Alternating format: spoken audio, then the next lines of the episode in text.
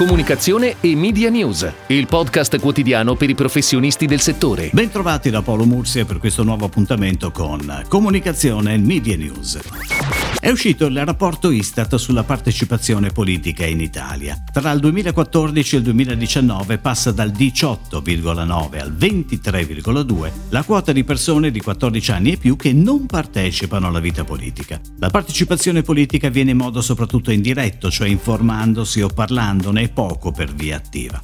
Quello che a noi interessa è soprattutto capire quali sono i media utilizzati per informarsi. Ebbene, predomina la televisione, utilizzata dall'89,2%. Seguono a distanza i quotidiani e la radio. Rilevanti le differenze di genere, uomini e donne si informano di politica soprattutto attraverso la televisione, ma sono gli uomini a leggere di più i quotidiani e ad ascoltare la radio. Se l'utilizzo della televisione accomuna tutti gli strati sociali, il ricorso a radio e carta stampata, così come ad altri strumenti informativi, è diffuso maggiormente tra i più istruiti e tra chi occupa posizioni professionali elevate. Il 45,1% dei laureati e il 48,6% tra dirigenti, imprenditori e liberi professionisti si informano di politica tramite la radio e rispettivamente il 49,9% e il 51,3% tramite i quotidiani. Tra chi ha la licenza elementare il 14,1% usa la radio il 19% i quotidiani, quote che salgono a 34,2 e 24,4 tra gli operai.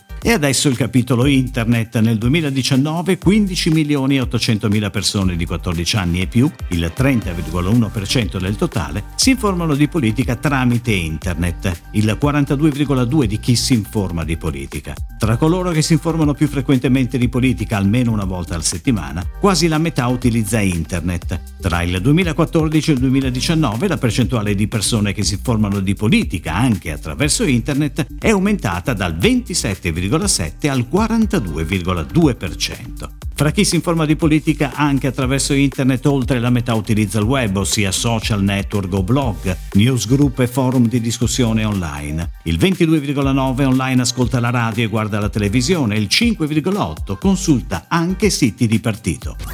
Ed ora le breaking news in arrivo dalle agenzie a cura della redazione di Touchpoint Today. È on air da oggi lo spot di Iris Color 0%, la nuova linea di idropittura e prodotti complementari per imbiancare casa fai da te senza formaldeide e senza emissioni nocive, firmato dall'agenzia 1503 di Milano. I tre spot TV pianificati sui canali Discovery sono legati da un denominatore comune. L'importanza è la consapevolezza di avere una casa sicura in totale rispetto verso l'ambiente. Si pone in quest'ottica anche la collaborazione dell'azienda con Lega Ambiente e la campagna per la riduzione dell'inquinamento indoor Civico 5.0. ACBC è Innovator dell'anno alla terza edizione di Innovators. Il premio, istituito da WPNP, leader mondiale nel settore Communication Services, amici della Triennale e Triennale Milano, premia le start-up che meglio hanno saputo esprimere creatività, ingegno e imprenditorialità. ACBC che progetta e produce calzature modulari brevettate dove sulla stessa suola si possono montare e cambiare 100 diverse tomaie, riceverà in premio una consulenza di comunicazione a 360 gradi da parte di professionisti del gruppo WPNP. Tenderly, marchio di riferimento di Lucart Group, contribuisce alla ripresa in sicurezza degli eventi culturali del territorio toscano con la promozione del video Lo Stemma Medici, Storie e Leggende. Il racconto animato, realizzato da Human Studio durante il lockdown, è rivolto ai più piccoli, alla scoperta di uno dei simboli più celebri della storia fiorentina e italiana. Il progetto nasce dalla collaborazione con Città Metropolitana di Firenze e MUSE, Associazione per la valorizzazione del patrimonio dei musei civici fiorentini.